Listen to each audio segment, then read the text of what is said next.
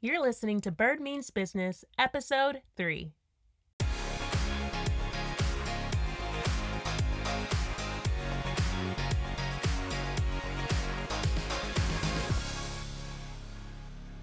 Hi there! This week we're picking up where we left off on our three-part mini-series. As I mentioned, I own a warehouse gym in Houston, Texas called The League. This year, The League turned six, which is so humbling because most small businesses fail within the first five years. So I thought it could be helpful to share with you the top three lessons I've learned from owning my very first business. Last week, we talked about securing your money team, and this week is all about your clients. So let's get into it. Lesson number two, every client is not a good client. You want to say no to some clients. What? You might be thinking, uh, no, ma'am, I am just starting my business and I'm going to get my hands on whatever kind of revenue I can. Well, I know it's hard to do in the beginning and you have all these expenses and you're really trying to get whatever revenue you can to mitigate those expenses. But friend, you can learn this lesson the hard way or the easy way. Take it from me, being able to describe your ideal customer and marketing solely towards them is key. And you know, marketing isn't just what you're putting on your website or on social media. It's even in the way you structure your services and packages. So let me tell you a story. When we launched The League, we had a first class free option.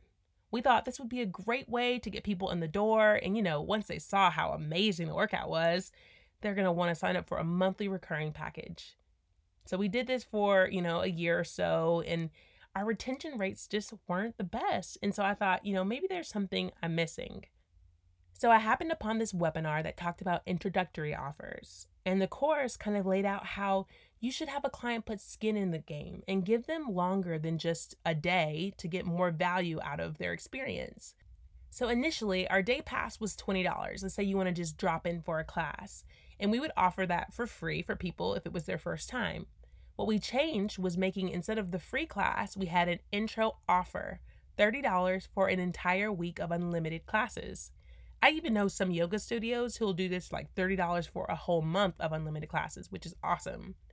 And so, you know, since our regular day pass was twenty dollars, this intro offer was priced just slightly higher and they got a lot more value. So this did a few things. So first, if they were re- really considering buying a monthly package, which, you know, your ideal client would be, then they would see this offer as immensely valuable. They'd be really happy with it because they're able to kind of try things out and they get a whole week to come as much as they want. That's really more valuable to them than just a one-day free class. So number two, and this is my favorite one, because they've paid something, because they have skin in the game, they have more of an incentive to come as much as possible during that week. They want to get the most bang out of their buck. So you're able to, as your, your business, showcase your incredible customer service and your product, which is for us was workouts, again and again. So they're getting a lot more exposure to the gym than they would if they were just going to have that one day free pass. They're getting your more full client experience again and again.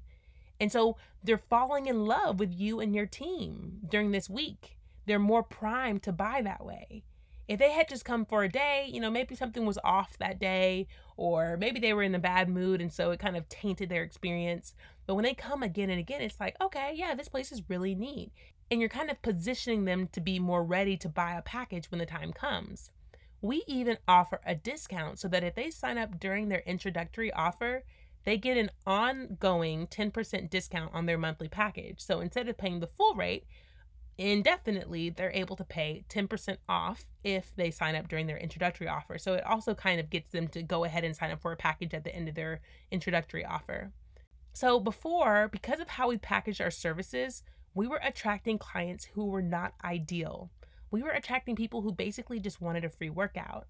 But now we're offering a really valuable price point to a client that we would want for the long haul. So in summary, it's not easy, but you have to be okay with saying no to some clients. Let's let's take a different example. Let's say you're a photographer. And in that first client meeting, you know, you think of it, you're thinking of it like, oh, I gotta, I gotta kill this. I wanna get this person on as a client. But what you kind of forget is you're interviewing them too. And if you end up thinking, you know, I don't really know if I want to be tied to this person for the next six months, don't just take the gig because of money. You want to be inspired by your work. You don't want to end up in this drudgery zone where you feel like your job owns you, your business owns you, and you don't own it. And that starts with you taking some time to really think about, who is my ideal client and what is it that they want? So this is what I want you to do. Wherever you are in your business, take a look at the product or service you offer and analyze whether or not it attracts your ideal client. If you're thinking, I just don't know, one thing you could do is go and actually interview people who would be your ideal client and say, is this look appealing to you? What do you think when you see my product or my service? And get some feedback from them. All right, that is all for today. I would love if you were to review Bird Means Business on iTunes and wherever you find your podcasts, and then to also subscribe. Next week, we'll be discussing the idea around hire slow, fire quick. I hope you tune in.